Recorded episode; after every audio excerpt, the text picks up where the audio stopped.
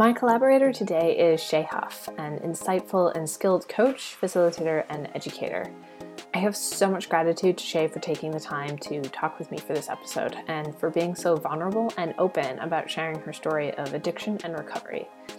She speaks to a breadth of complex, often hard to navigate experiences of being human. She shares her thoughts on anger and how and when to let it go, as well as how to see that our anger is often a mask for fear. She emphasizes the importance of women uplifting one another and how learning to do that for herself has been so essential to her personal growth and professional development. And she really digs into the work of humanizing ourselves and others to see the fullness of our experience and how the things that challenge us the most are also the things that help us grow the most. Shay is a model for what it looks like to do our own work and how our personal journey can be used to benefit others, as well as how essential community is in the work of healing. Content notification Shay shares her story of addiction and a suicide attempt. Her story could be a great support for any listeners who are facing similar situations, but please, if you need support, do an online search for things in your area, crisis lines, whatever country you live in, there's always something out there. Hi, Shay. Welcome to the show. Thank you so much for having me, Kate. Thanks so much for making the time to collaborate on it. I'm very, very, very excited about this because uh, you're like the ideal guest. People are always asking me, like, what kind of guests are you looking for? And I'm like, oh, you know, people who are really engaged in a, a personal process of like practice and understanding, and then also with like sharing that with the world. So you're a perfect fit. Oh, thank you. uh, and to start off, my first question is always like if if you could just speak a bit about your background and what brought you to the work that you're doing. Like, what is your I don't know social restoration or wakefulness origin story?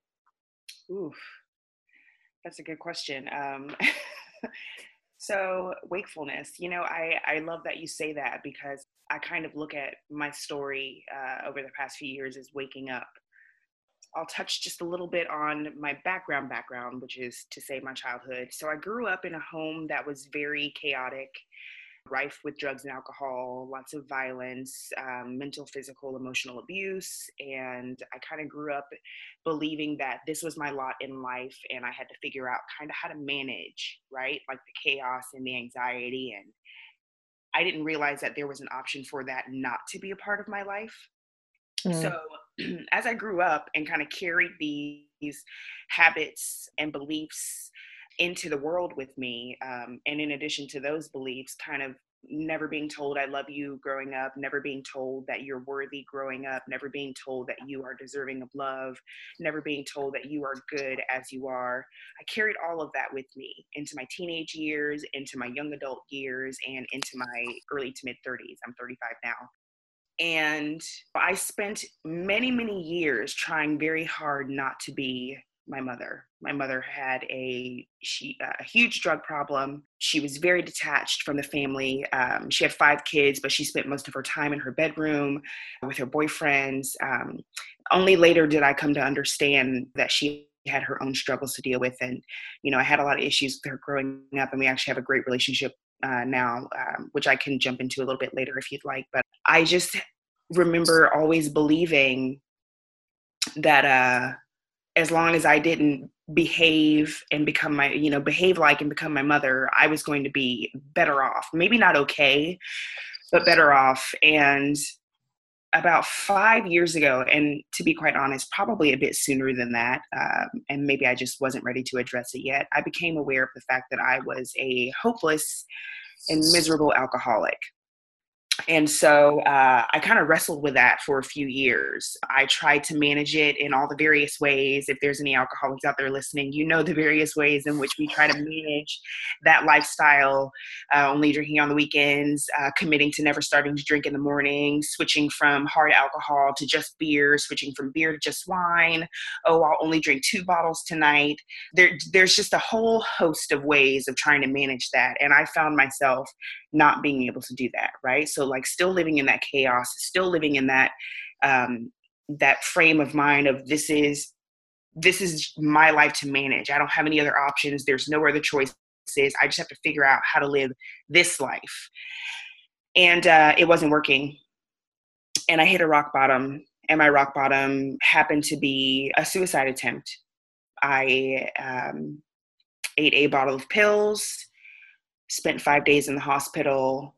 And I just want to point out real quick the, the absolute sickness of an alcoholic's mind. So I just tried to kill myself. I'm laying in the hospital bed. The doctors are talking to me about the possibility of needing a liver transplant because my liver was failing, not getting better, even though I was on two different IVs. Um, they were drawing my blood every six hours to check my um, the stability of my liver, and it was slowly declining. Mm-hmm. All I cared about during this time was that nobody found out that I get back to work as quickly as possible because I'd spent all of my rent money on alcohol and I was in uh, danger of getting evicted yet again. This was a monthly thing I was going through, uh, avoiding the eviction process. And thirdly, I really wanted a cigarette. so I had no regard, right, for my own physical, mental, and emotional well being. All mm-hmm. I cared about was those three things. And that is the sickness uh, that this person, that this alcoholic dealt with. Just a complete disregard for self, right? So, uh, that was kind of my window for okay what am i going to do now I, I really actually have to face this problem now and uh, that was kind of the beginning of me waking up so it took me about three years kind of stumbling and, and falling but as of april 14th uh, 2018 i have uh, celebrated two years of sobriety and it's been kind of a rocky road and so with that long explanation, you know, when you first get sober, when I first got sober, I didn't know who I was. I didn't know what I liked or what I didn't like. I didn't know how to pay bills on time. I didn't know how to budget. I didn't know that it's good to shower on a regular basis. There were just these things that I missed growing up or didn't pay attention to, right? Or didn't care about mm-hmm. didn't think were relevant to me, whatever, a whole, whole, whole host of reasons. But what I really found, what really bothered me was two things. The first thing was I was afraid of everything. And I had no idea that I was masking that fear with anger. And the second thing is, I was so intimidated by every other female on this planet that I was shocked by how judgmental I was towards other women, how high the walls were that I was putting up when it came to other women, and how absolutely lonely I was because I only sought relationships with men. I never sought relationships with women. They sought relationships with me, and I would let them in if I felt like they were good people. But it was never me seeking to make bonds with other women. I was constantly comparing myself to women and I was always coming up short. I was constantly comparing my body, my professional health. I felt very unworthy. I felt like I wasn't enough. And I remember having a conversation with a gentleman in the rooms and he said, Can I ask you a few questions? And I said, Yeah. And he said, this story always makes me a little emotional, so I apologize for that. Um, he said, If there was a little girl who needed help, would you want to help her? And I said, Yeah, of course. And he said, If she needed someone to take care of her, would you want to take care of her? And I said, Yeah, I mean, who wouldn't, you know? And he said, If she needed someone to tell her that they loved her and that she was enough and that she was going to be okay, would you want to do that? And I said, Absolutely. And he said, What if I told you that that little girl was you? Mm. And I about lost it. Actually, I started crying immediately.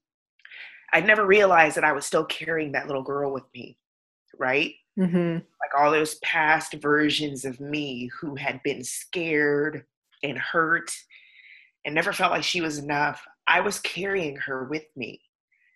And I had never, I'd never realized it that just makes me think of um of my wife has this great practice that she does for me when i'm like beating up on myself And she says, "Don't talk to my wife that way." Mm. yeah, yeah, right? yeah. Like the ways that we treat ourselves, the ways that we, and yet, like you said, like who wouldn't, who wouldn't take care of a small hurting child? Yeah, without seeing that about ourselves. Absolutely. And so that kind of really jump started the process, you know, of me being like, what does that mean, right? To take care of me, that little girl. And I remember having a friend over for dinner and uh, we were talking about women and the female to female relationship and competition and how we all you know kind of size each other up. And it's like another woman walks into the room and it's like two two gladiators right? Kind of like facing off. And um, why is it that we do that you know? And why do we not show each other more love? And why is there that barrier when it when, when it shouldn't be there? And so i thought oh god like i miss having these dinner parties because i would do that all the time when i was drinking. And i miss it. And i decided to have a dinner party i just wanted to have a few girls over and i invited i think i like 126 women to my you know 437 square foot studio apartment and i thought oh god is, even if 10 women showed up like this is too small. And so of course i don't know how to do anything small so i thought oh i'll just like find a space and i'll like you know i'll still bring food and coffee and snacks and i actually had someone donate a space and about 20 women showed up and the energy in the room was palpable i literally just wanted to know what's it like to be you in 2016 what is it like to be a female and there were women crying. There were women who were furious. There were women who were just exhausted by being a woman. I previously just wanted to do it the one time, and I left that meeting and I was like, I can never not do this again. Like, I have to, I have to do this again. And I don't know what it's going to look like. I don't know how I'm going to make it happen, but this cannot stop. Like, these women need a space where they can be themselves, mm. where they can talk about their experiences, where they can see that those things that they're struggling with on the inside that they don't want to share with the world, other women are struggling with that too. And we need to share those things with each other so that we can see that we're not alone, so that we can learn how to support one another, and so that we can carry that message out into the world for the women who are still suffering and who are isolating and who are thinking that suicide is their only option or that they have to manage this life and that this is their only option. Mm-hmm. Right? For those who really believe that that other lives are not an option for them. That is absolutely not true. And so that's why I loved earlier when we were talking, when you talked about sharing wisdom um, and being able to acknowledge that wisdom in another person, how that's actually a reflection of your own wisdom. Because mm-hmm. I really believe that by being vulnerable with one another, what that does is it connects us, right? Because humans love connecting with other humans. And so by doing that, by having that connection, vulnerability is very contagious, right? It creates a ripple effect. There's one drop in the pond and the ripples just float out. And by doing that, what we're doing is giving others access to our wisdom. Pain is a direct link to wisdom and growth. And so when you share that with the world, what you're doing is you're giving other people the chance to heal and mm-hmm. grow inward. So that's why I that's why I do what I do. Yeah, that's awesome. thank you so much. It's really brilliant. Um, so I think, I mean, this this ties in really well, like to circle back to what you were saying about the relationship that you have with your mother now, and mm-hmm. that vulnerability thing. So I think it's really common. Like everyone knows, it's probably it's common to the point of being almost cliched and stereotypical of the tension between mothers and daughters and the tension in mother and daughter relationships. Yeah. And I had that with my mom. And my mom did an incredible job given that in her upbringing, she did not have great examples of parenting. And she, you know, in the time that she was being raised in the 50s and 60s, uh, child abuse was, of course, normal and fine. but but of course like today if my mom was a, a, kid she would have been apprehended and removed from the household that she was in it was really unhealthy and i remember the point in my in my adulthood when i realized that humanness of my mom mm. like I mm. realized the vulnerability and the humanness of my mom and i was able to just let go and forgive her for things that I felt like she had done to me as a teenager, where I was realizing, like, oh, actually, given the like limited resources that she had, she did pretty damn well. And again, as a human being, when you've got your own stuff going on, it's really hard to then also deal with the stuff that, say, a teenage girl has going on, that kind of thing. So, like, could you talk a bit about like that process with your mom and that, like how vulnerability and the healing happened with your mom? Because I think that is a, a really good example of that formative connection that women can make with each other is like daughters with their mothers. Yeah, absolutely. Um, well, a few things come to mind. One of the first things is there's a passage in um, in one of the books that I refer to a lot, and it says, We cannot live with anger. I think reading that was probably the beginning of the pro that reading that line is what gave me permission, right? It was a confirmation of what I already wanted to let go of anger. And reading that was like the catalyst. And so from that point up into probably about oh, around Christmas 2017, so we're talking about like a two and a half year span here.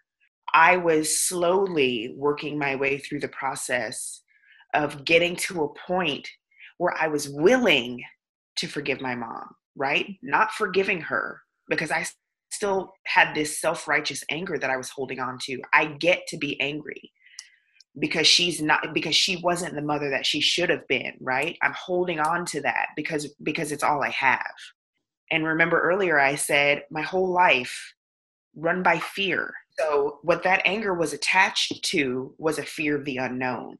Because if I let go of this anger, if I let go of who I know, of how I know her now, I don't know what to expect. And how will things be different? Will things be different? So, that fear of the unknown kept me holding on to that anger because I'd rather be angry than be operating in a world where I don't know what's going on and that's how it was then. That's not how it is now. But so getting to a pro- getting to a place where i was willing to think about forgiving my mom. And i really love that you brought up the humanness because i it took me a while to see this. And once i did all the anger kind of melted away. And and if you've ever had this experience before you know you know the feeling i'm talking about it literally feels like something you've been holding on to is draining from your body. It's like a layer being peeled away. I had never realized that I had a a scroll, right, that I could just unfurl that was miles long that had rules and regulations about the type of mom my mother was supposed to be and how she wasn't measuring up to any of those things. Mm. Now, these rules started when I was a very little girl. And so when I think back to where those rules came from, where did those prerequisites come from? Because there weren't any examples in my extended family of like what a what a good mom looks like. So my only the only thing I can think of is television. And I don't even know that for sure. But I do know that I had a lot of rules and regulations for how she was supposed to show up in my life regardless of the fact that she had four other children that she needed to care for and herself, and she was a single mom, I didn't consider any of that information. It was literally just, how are you treating me? And so we cannot hold on to anger. That's my that's my doorway. And all I have to do is open it to walk through. And so I mm-hmm. open the door, and what do I see on the other side? I see Mary, not mom, Mary, Right. Mary is a person who grew up in a very chaotic home. Mary is a person who, to this day, has a mother who's not emotionally engaged.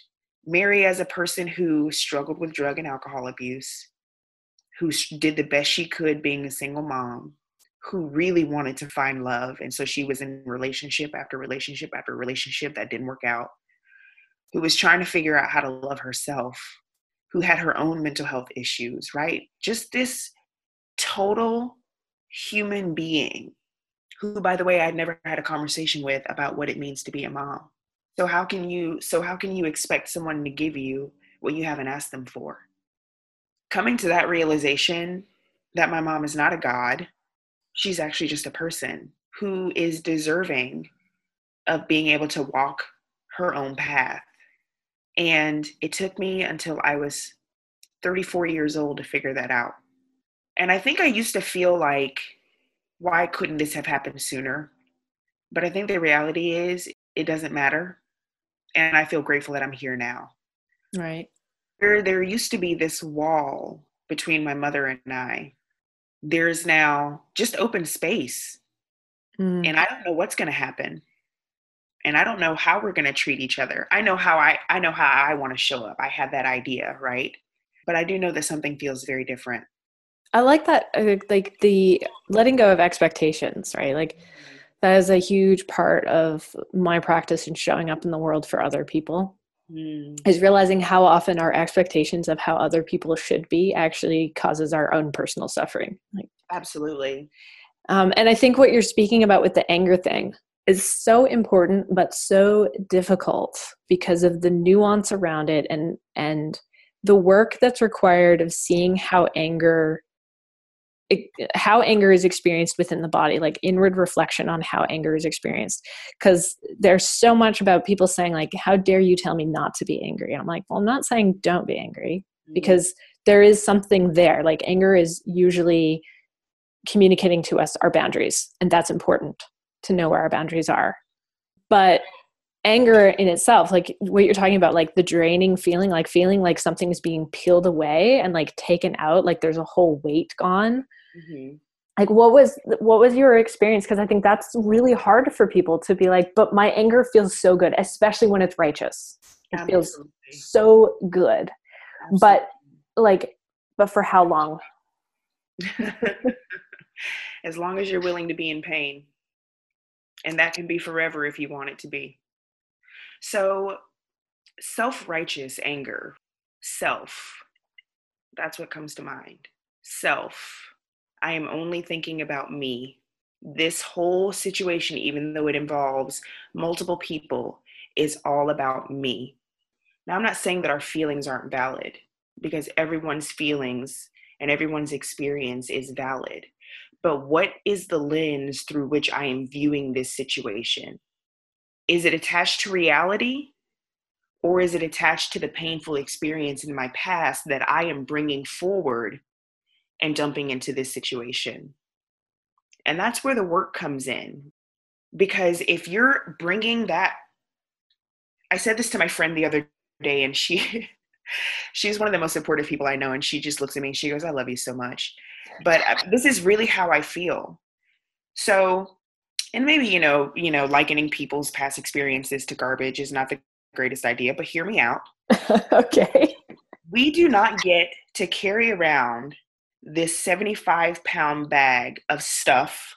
I, I sometimes refer to it as garbage. And then one day decide that we don't want it.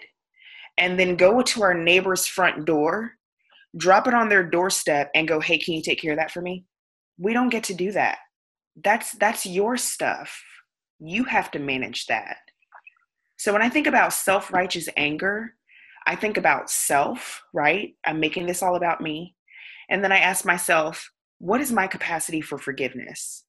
Not just forgiveness of that other person, right? But forgiveness for myself. Because though the anger might be all wrapped around that other person, there's something in me that's angry at me as well. Because if if if it weren't true, if that weren't true, I wouldn't be as angry as at you as I am. Right. So, I, I'm thinking, so you're saying self, right? And I'm thinking about self care, which is like a very common subject on this show, as you can imagine. and everybody advocates for it. And I'm just thinking about it in like the context of how you're talking about self, right? Like self care is like noticing that self that's holding on and making your world really small. Yes, absolutely. Absolutely like how do you define self-care and what are some examples you can give about what that looks like in your life and how you use it oh my goodness um, i define self-care as it's so nuanced right like i think in order to really practice self-care you really have to know yourself or be willing to get to know yourself i think that if we don't know who we are we don't know what we need So for me, self care is really being relentless about what's going on inside my head and what's going on inside my heart. Because it is only then when I come to an understanding about what's happening in those spaces, that's when I'm able to do the things that give me outward results, right? Like what do my boundaries look like? Well, what are what are my boundaries? Right? What things make me what things make me uncomfortable? And not just what things make me uncomfortable, but why? What is that what is that discomfort attached to? Self-care looks like sometimes it's something as simple as am I too tired to go to the gym? Why do I still want to go? Is it because I feel like if I miss one day at the gym, I'm going to gain 30 pounds? That's something that needs to be looked at, right? I wrote this article about self-care and that it's it's it's very trendy but it's misunderstood. Because self-care is not always let's take a night off and go party with the girls. Self-care is not always I'm going to go get my lashes done. Self-care is not always I'm you know I've had a long week, I'm going to go take a yoga class. It is all of those things but what i um, what i really want people to think about is is my self-care temporary or is it long term is this a band-aid? And band-aids are great right? They help they can they can help with the healing process.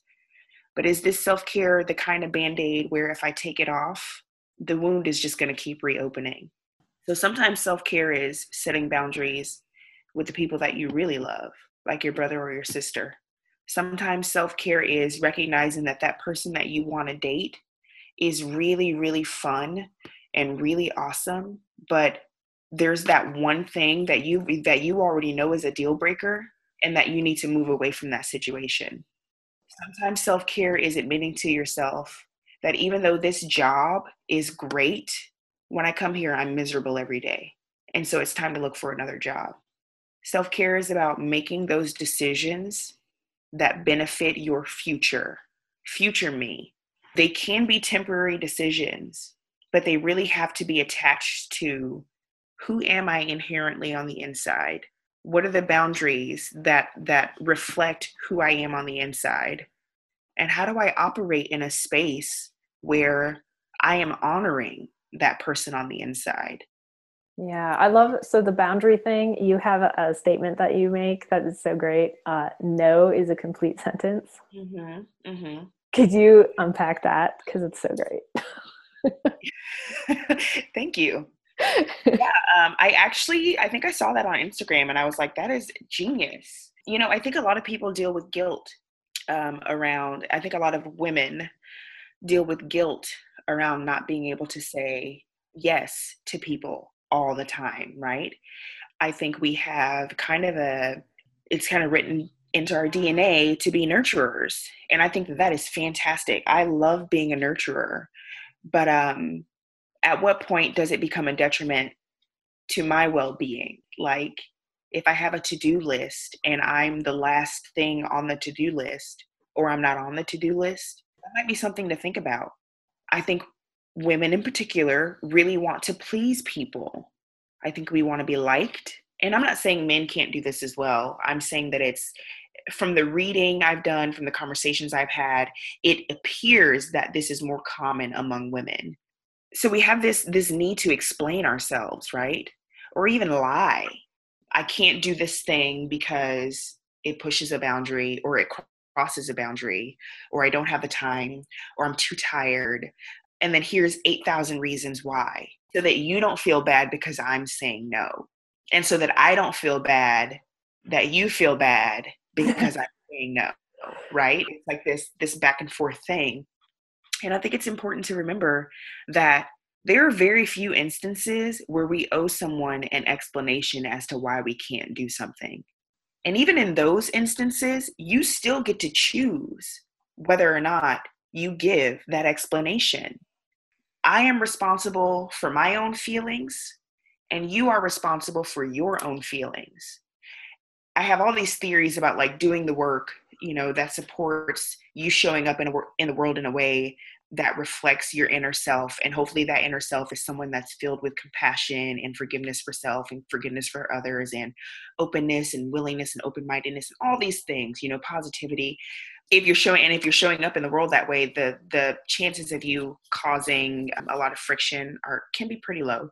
But uh when i say no or when you say no whatever emotional reaction that comes up from that it's actually not the responsibility of the person who said no to manage that. It's whoever's feeling that emotion it's your responsibility to manage that. And so so kate if you tell me no i don't want to go to that party and I say, oh, why? Whether or not you answer, that's your choice. And I have to respect that. And if you do choose to answer, whatever that answer is, I have to respect that as well. I don't get to say I don't like that or or try I could try and convince you otherwise if I you know if I really want you to go to that party with me or I really want you to go to dinner with me. But the reality is you get to just say no. Yeah. Even if it's because you just want to go home and go to bed. totally. yeah. That, and I think that, that guilt and that shame that people feel when they feel like they have to say no. Speaking as someone who's experienced that a lot, that's usually attached to my wanting to be liked. Mm-hmm. I want to be liked. I want to be accepted by you. And it's also a little bit attached to my, somewhere in my mind, my thinking that by me not doing that thing that you want me to do, your whole world's going to come crashing down. Right. And this is really talking about, I mean, you're talking about emotional labor and like the emotional labor we do to manage other people's feelings, mm-hmm. which does also come back to us not wanting to feel guilty. So, partially managing our own feelings, but still in anticipation of how we think someone else is going to feel, whether or not we have proof of that. Mm-hmm. And you said about choice as well. And, and you said like how it's kind of written to our, into our DNA to be nurturers as women. And I think culturally that is the narrative that we get for mm-hmm. sure. Mm-hmm. and so really this comes to the f word feminism.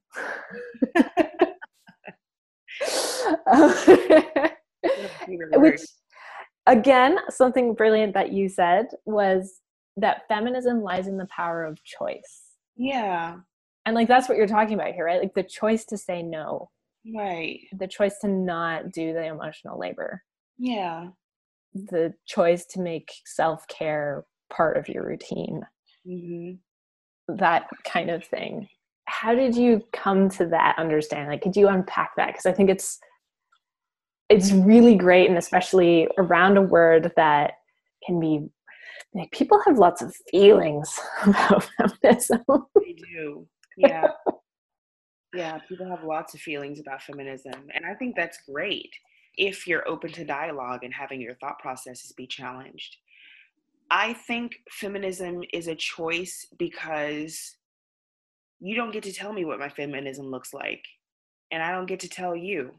See, I grew up in the South, and with a lot of Black families, and I'm speaking only about Black families because that's my experience, the man is the head of the household. But in my family, when the men went away to prison, the woman was the head of the household until he came back. And so there's a lot of like gray areas there, you know, like, and even when the man came back, mom runs the children, mom runs the kitchen, mom runs the grocery list, but everything else, dad runs. And so, you know, for some, for a lot of Black families, feminism can be great and there are a lot of people who think that feminism is ruining the black family. Now, for me, also as a Christian woman who believes in a Christian man being the head of his household and leading his family, I think it's important for me to still be able to make choices, to still be able to show up in the world as I want to show up in the world because I I believe that that's how God would have me show up in the world. Because at the end of the day my husband is still human, right? And I'm not married that's that's me speaking it into existence. Mama wants to have some babies. Um,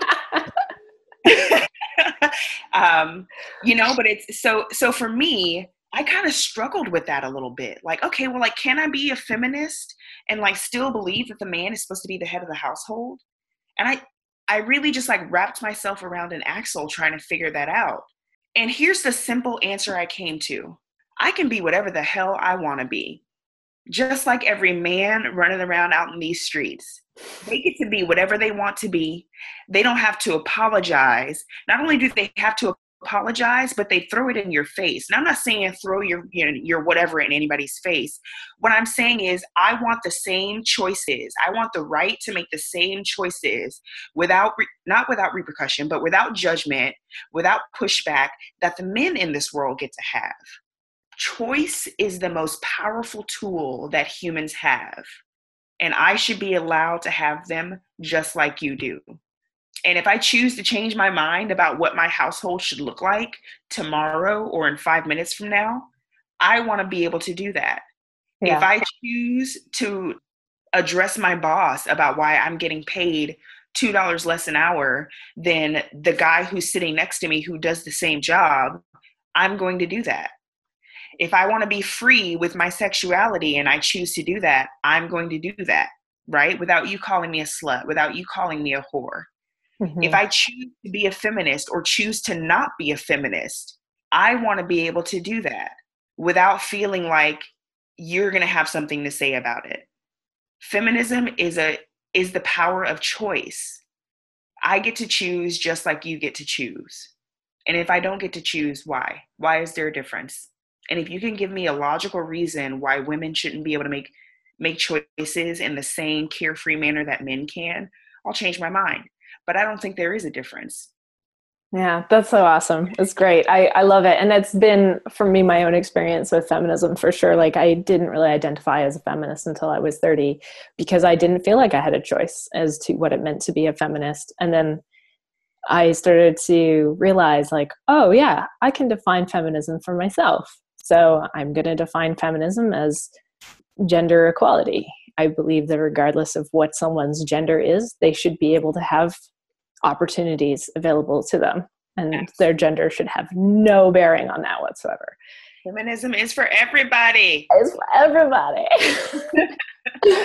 um, so to close out I always invite my guests to make an offering of advice or guidance for listeners, like anything that you want to leave folks with to galvanize them or to contemplate or to study up on, like anything at all. Just this is like your space for offering Oh my goodness. Well, thank you so much for that. Um, yeah, I do have a couple offerings. You know, something that I always encourage the women and girls that I work with is to, and I think I said this before, is be relentlessly curious about who you are. Be unapologetically curious about who you are. Lean into falling in love with yourself because you are so worth it you know the way we see ourselves and the way the world sees ourselves sees us is usually pretty different and the world usually sees us as much better than we see ourselves think about why that is think about the narrative the stories that you're telling yourself that allow you to kind of put yourself down or not see yourself as worthy or good enough and do the work that's necessary to figure out how to change those tapes. Whether it be therapy, whether it be diving into some sort of sport that you love, whatever it is, like go inward because I really believe you're worth it. This process that I've gone through and I'm still going through of figuring out who I am has been one of the most painful, confusing, and exhausting processes I've ever been through. And I'm telling you right now, because of where I sit today in myself, how I see myself, how I view myself, and how I view the world, I wouldn't change any of it. I wouldn't take any of it back. I would have asked for help sooner, but I wouldn't take any of it back. Mm-hmm. Radical self acceptance. Absolutely.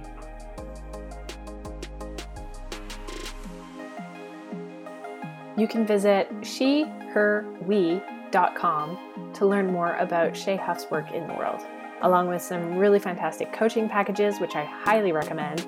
She runs workshops and yoga classes, and she also has a great Instagram account that's totally worth following. To learn more about my work in the world, visit CaitlinSCHatch.com. Along with more episodes of Everything is Workable, you can find my blog, books, and art. You can also become a patron or leave a tip to help support the things that I do.